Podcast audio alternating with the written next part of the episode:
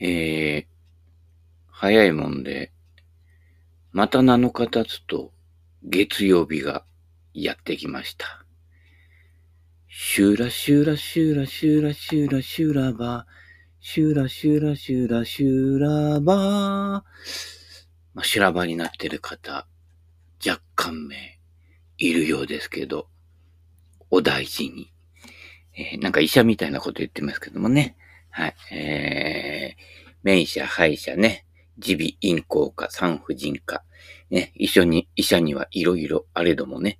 えー、誰の話を信用したらいいかっていうとね、えー、グラッチェ、ケイシ高峰です。はい。ね、あの、奥秩父とか言ってね、はい、言ってましたけどもね。はい。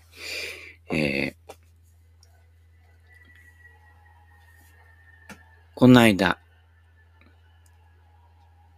ビール、発泡酒ですけどね。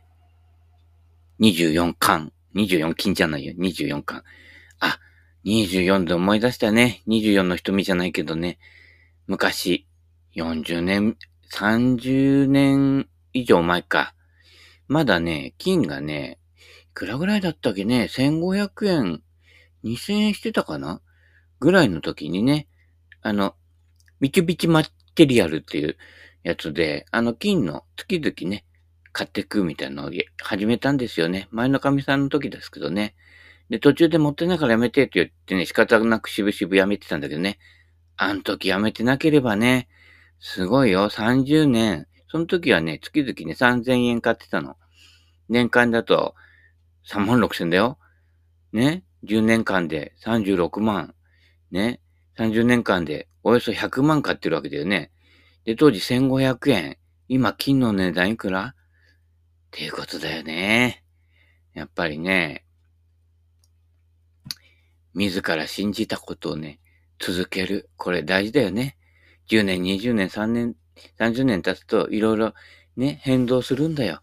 うん。だいたいね、経済なんて10年単位で見ていかないと、何がどう展開するかわかんないからね。うん。その時に、なんかね、つまんないものでね、銭使っちゃうんならね、ちょっとだけやっとくと、何倍になった ?2、2倍じゃ効かねえか。ええ、なっちゃうわけだよね。そりゃあ、助かるわ。うん。そんなものです。まあでもね、金には変えられないものがありますからね。はい。そちらの方をね、えー、磨いていってね、いただきたいと思います。はい。目先の銭を追っかけるとね、はい。大事なものを見失うっていうね。だいたいあの、ご時世流行でこう乗ってる人、売れてる人っているじゃない？だいたい10年に、経済とかね、社会の動きと一緒で10年、20年経つと、あれ、あれいたの？一体どこ行った？みたいなね、えー、フェードアウト族っていうんですか？多いですよね。うん。そういったことなのでね。まあだからあの人は今の番組がな、成り立っちゃうわけだけどね。うん。誰もがこう落ちぶれるわけじゃないんだけど、やっぱご時世に乗っちゃ乗っちゃうっていう人は、やっぱりね、ある意味、普遍性を見出せないもの、もっと長いスパンでものを見られない人が、その時々のことに反応して動いてるわけだよね。で、またそういう人はそういう人たちのところで群れるわけ。今ね、具体的に群れるわけじゃなくて、情報のところで群れるわけね。そうするとそこで同じ穴の無地な的なこうね、顔色の似通った人が集まってくると、そこの情報のやり取りはあるんだけど、そこから外れたものそこ、そこがね、えー、見えなくなるんですよ。やっぱり視野が狭い。視野が狭いと、その部分部分は特化してすごく伸びてる感じだけど、それ、フィールドをね、狭めてものを見てるので、その世界を仕切ったと思ってるわけだよね。で、フィールド広げれば全然ちっちゃいところで遊んでるだけ、ね、ニュートンがね、人生終わるときにね、ね、私はね、海のね、砂浜でね、貝殻で遊んでる子供みたいなものだみたいな、そんなようなこと言ったわけですよ。ね。本質が分かっていて普遍性をね、見出している人ほど自分の小ささにも気がついてくんだけど、ビッグになっちゃうとか言ってね、勘違いした人がね、あの人とあの人とあの人と、えっ、ー、と、あの人とあの人もそうかな、えー、感じになっちゃうわけでしょで、人相似てるんですよね。まあ、そういうことでね、からあのね、ここ2、3年のコロナ禍なんかもそうだけどね。うん。あの、結構だから、情報がどんどん、いわゆる狭い世界ね。まあ大体テレビがあるんだけどね。大体マスクと、ね、えー、専門家とかね、えー、大体こう流行したものがあるんじゃない？この2、3年でね。うん。そういったもの。だから、限られた世界で見ていくと、あと数字ね。数字の、だからね、スコアでね、えー、ボギー、ダボで一喜一憂してね、こう、上が、上がり下がりでね、よし、挽回しようね。挽回なんか絶対できないんでね。波はね、第7波ぐらいまで、18ホール回ると第、第7波ぐらいまで来るでしょ？ね？で、最後にドーンとオチが来てる。ね？よし、ここ超えれば、OK だなんて言った時に、ああ、引っかいたい池だなんて言ってね、ダブルパーってやるわけですよね。で、あ、じゃあパーってことになるわけだけどね。でその情報とか数字とかね、あるいはね、えっ、ー、と、私とクラバーさん以外の専門家ね、ここの話を聞いてると、あらぬ方向に連れてかれちゃってね。んでね、えー、俺がね、680円で仕入れたぐらいのね、えー、ゴルフグッズをね、3万8000円ぐらいでね、仕入れる羽目になっちゃうっていうね。これですね、これですね。売らなくちゃならない人たちっていうのは、ね、大きな声じゃ言えないけど、平気で嘘をつくと。ね。で、嘘をついてるうちに、自分が嘘をついてるってことにも気がつけなくなっちゃうわけね。まず自分洗脳からやらないと人を洗脳できないからね。こう、本当は知ってるけど嘘を伝えてるっていう人は、ね、えー、本当を知ってると実は詐欺師になれないんです。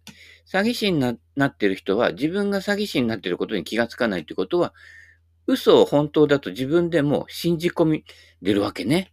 うん。そういったところがね、えー、流れで起きていますからね。そういった人たちは自分の人格をある程度の部分でしか使ってないので、どうしても目先の、ま、身の回りのことの反応に明け暮れちゃうわけね。だから、俺とかクラバーさんが、今の7番やんって、昔のね、スポルディングのトップフライトの4番やんじゃん。ロフトも、バランスも、角度も。はい。そういうこと？みたいなね、ことになるわけですよ。うん。笑っちゃうよね。昔のアイアンだから優しいよ、4番やん。今の7番やんの感じで打てるから、ね、4番やん普通に力のない女子プロも打てるわけ。そういうことです。ね、23度。ね、23度の、昔は23度って言うと3番円だったの。俺なんか始めた頃はね。うん。その辺でも、ね、大抵の3番アイアンって MOI が高いんですよ。重いの。早い話。うん。あれ、俺だから昔2アイアンでも、あのー、フェースの裏面のね、上側削ってちょっと低重心にして、ね、ちょっと先っぽが重たいなと思ったら先っぽちょっと削って、ね、いわゆるロートアイアンみたいにして、2アイアン自分で作るわけですよね。そうすると軽くなるし、重心下がるし、ね、えー、私なんかはどっちかっていうと、クラブヘッドが旋回した方がやりやすいので、そうすると2アイアンって楽なんですよ。むしろ9番アイアンとかピッチングの方が、ね、あの、クラバーさんも話してたと思うけど、ね、上から見ると、ウェッジって、シャフトより右の方に物量が多いじゃない。でシャフトより右の方に物量が多いということは、実はウェッジは、フェアウェイ、ウェフェアウェイウッドと同じような挙動をするんだよっていう話ですよ。ウェッジの方がユーティリティより後ろに戻される量が多いわけ。だから、ね、シャンク出る人は、ね、3番アイアンでシャンクって、ね、苦手意識からね、腕が縮こまってフェースが開いてシャンクっていうのあるけど、根っこに当たってシャンクってあんまりないのよ、実は。うん。普段からたまに近づきすぎてたりとかね、うん、いう人は、体とか腕がね、腕の行き場が失って、腕が遠いところをね、体より遠いところを通る人は、ね、根っこに当たりやすいけど、まあ、あの、89ビジョンとかやってる人ですよね。うん。ちょっとあの、アドレス時点からちょっと懐ないんでね、あのね、アドバイスしようかなと思ったけどね、まあ、一発のね、えー、ゴルフライターさんですからね、うん、ピキッとかね、怒られてもね、怖いからね、言わないけどね、うん、か、影で言ってるわけですけどね。これ全然影じゃないけどね。まあ、視聴率が少ないっていうだけだけどね。視聴率じゃねえな。えー、聴率だね。うん。うん、見て、見えないからね。うん。でもあのね、落語家と一緒にように、喋りで情景が浮かぶ。ね。その状況がね、浮かぶようなね、やっぱそういう語りがね、大事じゃないかと思いますよ。前も話したけどね、落語家さんが目立っちゃう落語家は、ね、あれ落語じゃなくて、言ってみれば、えー、漫談ですよ。一人漫談ですよ。その芸人のキャラが目立っちゃうと。本当の落語家は落語家が消えるというね。で、こう情景が浮かんでくるわけですよね。うん。そういったことが大事かなと思ってね。私もなるべくね、自分自身の存在をね、消そうと思ってるんですけどね。なかなかね、歯は消えるけどね、存在は消えないみたいですけれどもね。はい。えー、もうちょっと存在にやっていきたいと思いますけれどもね。えー、っと、何の話だっけな？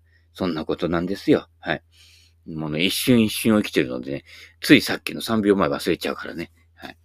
えー、今日は早めに頑張らない生き方言ってみますか？はい。えー、頑張らなくっちゃ、頑張らなくっちゃってコマーシャルあったけどね、昔ね。えー、頑張らないんですね。頑張らバンバンバン。あ、バンバラバンバンバンとかのあの曲作った人誰だっけな？バンバラバンバン、まあいいや。うん、その話はまた後で。ゴレンジャーね。はい。えー、えー、第2章。金や欲と上手に付き合う。欲望は簡単に満たさない方がいい。これあるんだよ。ゴルフの道具やグッズでも。今ね、ネットで調べると、あ、あったと言ってね、じゃあシール手置きますってマジさんやってるけど、いや、俺は現場で見つけたいんだと。ね。あんたからもらっても、ね、ポチッとなで検索して探してもらったものは、それほど嬉しくない。まあ、くれるもんはもらうけどね、もちろんね。うん。ありがとう。一応ね、あの、谷村新司とかね、あね、堀内孝じゃなくて、ありがとうって言うけれど、本心は、俺、現場で探したいんだよ。うん。ね。茨城県南、つくば、ね。それから、成田界隈、ね。もうちょっと足を伸ばして桜、ね。頑張って八街、ね。やち、まあ、その辺まで行くと八街パークが近づいてくるけれどね。うん。そこら辺まで行って、あ、あったここに、しかもネットより安いじゃんっていうのが大事なんだよ。うん。その、探すプロセスを楽しんでんのに、ポチッとね、やって、会長ありましたいらねえよ。いや、いるけどね。うん。もらうけど、プロセスが大事。あとは情報でね、ね、会長、ちょっと遠いけど埼玉のあそこに、あれありましたよ、物って言ったら、埼玉組んだりまで、組んだりっちゃ失礼だね。途中からね、だいたい16号で行くと途中から混み始めるんだよ。うん。だから、その時にね、あ、田舎はいいなって思うんだけどね。同じ10キロ走るんでもう3倍ぐらい時間かかっちゃうのね。大宮あたりにたどり着くのにね。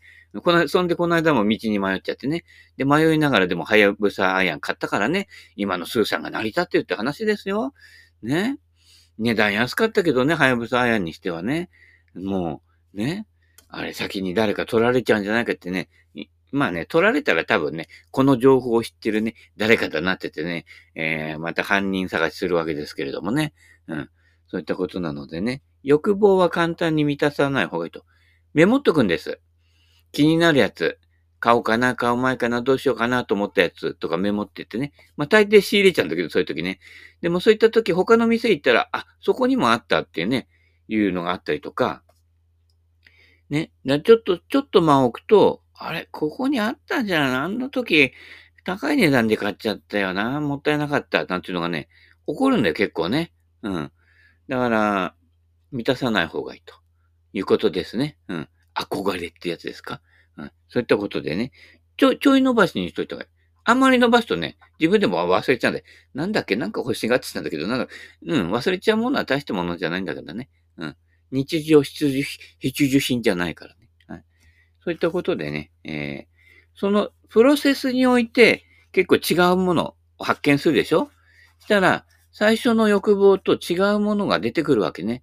で、最初の欲望の方が実はそれほど大したものじゃなかったとかね、いうことになってくるわけですからね。その辺で慌てない、慌てない。一休み、一休みっていうことですよね。うん。そういったことですから。はい。何事もいい加減でやめておく。そういうこと。余白残しとくんです。これね、生き方の問題です。ゴルフでスイングで力みが取れないって言っても、それね、生き方が力んでるんです。誰とか誰とか言えるけどね。一生懸命やりすぎるの。だからね、努力すれば報われるとかね、頑張ったら必ずね、その報いがあるってね、報いが違う報いだったりしてね、頑張りすぎちゃってね、ギクとかやっちゃったりするわけですよ。ね。電車洗いも、電車なんか毎日走ってりゃ汚れるんですよ。ね。ちょっとこれ汚いけどどうかなって言ってもね、7分ぐらいで押さえとけば、なんとかクリアできんだよね。ここの境目。で、掃除もそうだけど、ここやっとくと綺麗に見えるっていうゾーンがあるんですよ。例えば、他の人がやらないところ。だからパッと見たときに、隅っこで影になってるとこね。ここが目立ちやすいの。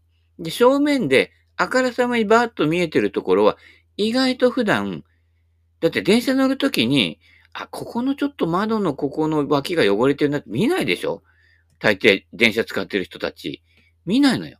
ところが、ちょっとしたこう窓の吹き溜まるところとか、ね、そういったところ、なんかの模様があって、模様と模様じゃないところの境目とか、そういったところって、その模様とか広告に目がいったついでに見えるわけ。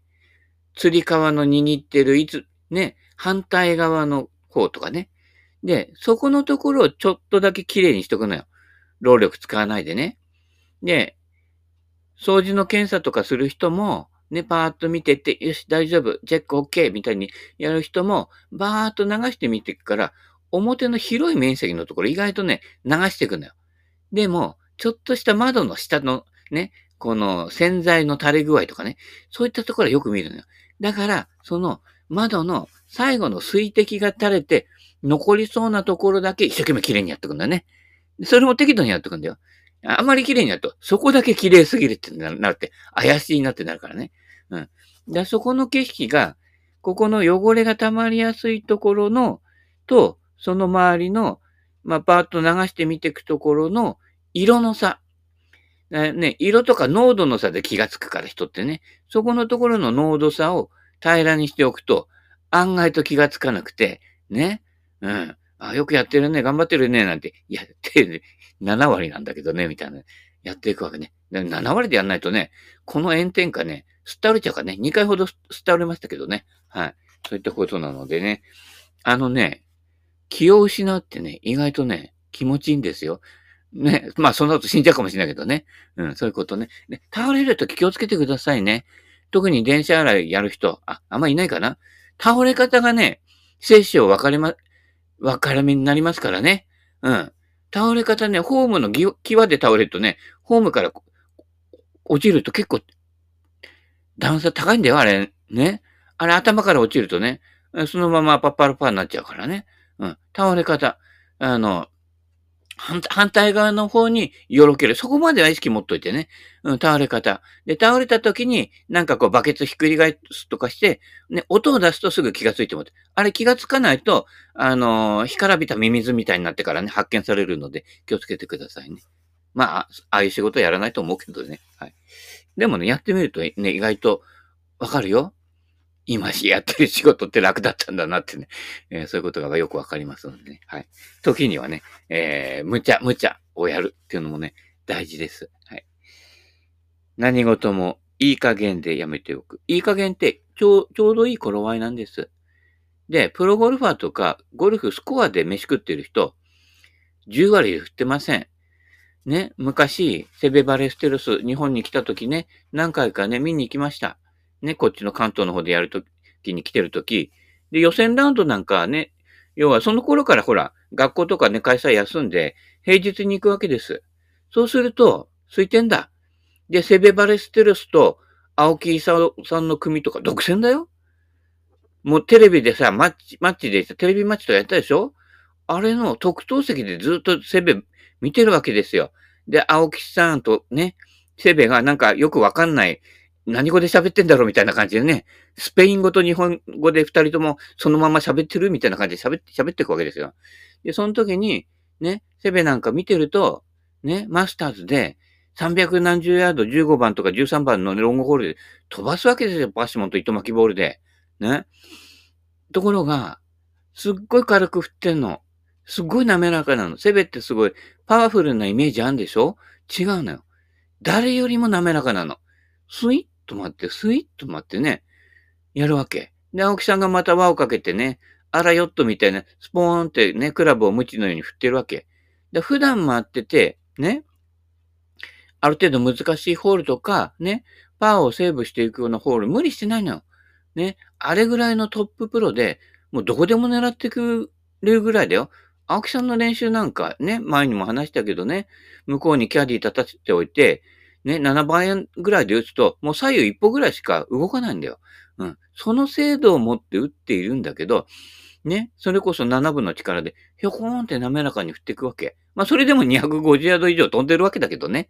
うん。そういったこと。なので、アマチュアが、でも、スコアメイクするときは、7分で振っていかないと、ただでさえ精度が悪いのにね、そんなね、体を踊らしてね、うねらせて振ってね、あなたボールに当たりますかっていう話ですよ。曇りガラスを手で拭いて。ね。そういった話なのでね。うん。もっと、ね、雑なんだから、ね。で、雑な人がダブ、ダフってたら、どうにもならないわけでね。あの、ミスってもいいから薄らトップになるように、えー、していっていただきたいと思いますね。そういったところで、ちょうどいいところで、ちょうどいいっていうのは、自分が自分のリズムを崩さないで触れる範囲内。つまり、鼻歌。鼻歌歌いながら、たったららららたったとかね、やりながら、たったたったったったららら、ちゃっちゃっちゃーで、このね、中村虎吉じゃないけど、このちゃっちゃっちゃーで、ね、息吐いた時に打つと力まないんだよ。息止めたりとか、ね、うってやって、誰かのインパクトもそうですよ。インパクト止めるプロゴルファーいるけど、うってね、言ってんねお腹に力、違うな。お腹の力を抜くんです、インパクトで。ね。で、インパクトからフォロースルーは、スピードを落とすの。で、落とすぐらいで、レベルで振ってんの。みんな加速してんの。で、やってみるとわかるけどイン、インパクトのビジネスゾーンで手を速くすると、クラブが追いついてこれなくて、クラブヘッドが遅いの。で、20センチ手前に、ね、軟着陸するわけですよ。ね。あれ、月面着陸ならみんな死んでるよ。気をつけてくださいね。だからダフる人は宇宙飛行士にはなれないの。うん。あれなんてね。まああれね、みんなオートでやってるみたいですけどね。でもいざという時に、ね、あ、オート効かない。船長どうしますかって、いや、俺運転したことないから、みたいなさ、お前やれんな。いや、俺やる。誰？みたいなさ、なるわけですよ。そんなことやってられないからね。あれ月でも、あの、NASA の基地と連絡取るのに、えっ、ー、とね、38万キロだから秒速30万キロなのよ。行って帰って、えっ、ー、と、だから1秒、2秒、2秒ちょっとかかるのよ。うん。で、あの、SOS ですって言ってから、ね、38万キロ1秒ちょっとかかっていくでしょ？で、また1秒ちょっとで戻ってくるけど、その時にはもう激突してるからね。やばいのよ。間に合わないの。お年寄りが横断歩道とか、お年寄りってね、お年寄りほど近道選んで横断歩道行かないんだよね。あれ、お年寄りに言っときたいけど、どうせ引かれるなら横断歩道。ここでね、あの、保険金の折り方が違うから。うん。横断歩道渡ってましたが、いや、あのね、歩道橋あったんだけど、登るのがね、辛いんで下歩いてみたんですよってなった場合には、ね、もらえる額が違うから。あれ、横断歩道は、は絶対なんですよ。歩行者にとって。あれがね、え、身を守、身を守れなくても、か、ね、え、金を守れる術なので、絶対横断歩道を渡ってください。で、横断歩道でね、引かれるなら本望だってね、うん、多少ね、あの、残された人にお金残せますから。でもこっちがね、なんかこう、交通違反ね、やっちゃうと、ダメなんです。はい。そこのところ気をつけていただきたいと思います。はい。大事です。あの、点数引かれますからね。はい。えー、何の話だっけ？うん。遠回りしてね。で、お年寄りもね、近回りしていたってね、どうせ暇なんだから。ね？どうせあと、ね、汗かいて、そのままお風呂屋さん行ってね、汗流すだけなんだからね。慌てない慌てないね。そういったこと。うん。歩道橋上がって下がるって、あれがね、歩道橋を登って下がれなくなったら、おしまいだと思った方がいいよ。あれ。あの登り下り、ゆっくりでいいから見て、ね、歩道橋のてっぺんに立った時にね、上から見てね、ああ、下々庶民はね、えー、平和かな、かっかっかって水戸黄門になったつもりでね、助さんも角さんも、ね、みたいなことやってればいいんだから。うん、ご隠居、みたいな感じでね。ね、もしかしたらね、由美かおるが一緒にお風呂入ってくれるかもしれないよ。気のせいだけどね。はい。まあ、放浪看板でも集めてくださいね。うん。ね、ね、水原博士の本だったりしてね。うん。えー、だってね、えー、黒い花くそって歌ってましたけどね。えー、昔はね、郊外とか流行ったんですよ。70年代初頭とかね。鼻くそまで黒くなっちゃってね。あ、で、TX 行く前に、もう20年ぐらい前になるけど、粉屋さんで働いててね。ココアとかね。ココアってただカカオだけじゃないんだよ。あのー、糖分とかね。いろんな、あの、後ろに書いてあるんでしょ？なんとかとかさ、デキストリン、なんだっけ？わかんない。アリナミ？アリナミ入れねえか。なんとかって入れるんですよ。調整する調整剤とかね。保存剤とかね。あれ、ま、まぶすんですよ。で、まぶした時に、どんなに気をつけてても、ココアパウダーって軽くて、ふわーってね、舞い上がるのね。で、ココアの仕事やった日は、は、うち帰ってきて、ね、チーンなんてね、鼻かむとね、あのね、ティッシュペーパーがね、茶色なんですね。はい。すげえなと思ってね。えー、ね。アスベスト被害じゃなくてね、ここは被害でね。えー、なんかでもね、でね、あの、鼻息するとね、なんかね、ココアの香りするんですよね。うん、だからなんかこう、お湯飲めば、あのね、口の中でココアになってるって、そこまでは吸ってないけどね。そんな感じなんです。はい。といったことになのでね、えー、いろんな仕事するとね、いろいろ面白いですよ。はい。えー、あ、そんでね、そこの職場でね、あのー、よく機械って止まるんだよね。で、ね、うまくいかないの。で、一回俺機械壊れちゃっててさ、で、ボタンを押してさ、粉が上からね、上から降りてきて下で調合するんだよ。でっかな、でっかい機械の場合はね。で、オートメーションで袋詰めするんだけど、機械壊れちゃって、で、あの、機械をパッと開いてパッと閉じるんで、一個一個の袋詰めになるんだけど、それがね、全部ね、20キロなら20キロね、そのままね、一袋分ダーって止まらないで流れてきちゃって、それがブワーっとね、フロア全体に広がってね、ここはね、追いかけて雪国みたいになった時があってね、あれはすごい景色だったね。うん。なんかもうね、一瞬にしてね、あのね、そこの現場のフロアがね、雪国になったっていうね、えー、小麦粉のね、はい。えー、なかなかすごかったね。そんなね、情景がね、浮かびます？いやまあ、まあ、そういうとこであんま働いてる人はね、あ、この屋さんいたかな？一人ぐらいだけどね、えー、あれこぼすとね、大変なんだ、その後の掃除がね。もうそれでね、何時間かね、あのー、現場ストップしましたよ。うん。で、その時にね、前々から言われて、なんかあったら非常停止ボタンを押しなさいって言ったけど、もう聞かないから。機械がバカになってるからね、非常停止ボタンを押しても、パカーって口が開いたままだから全部落ちちゃってね。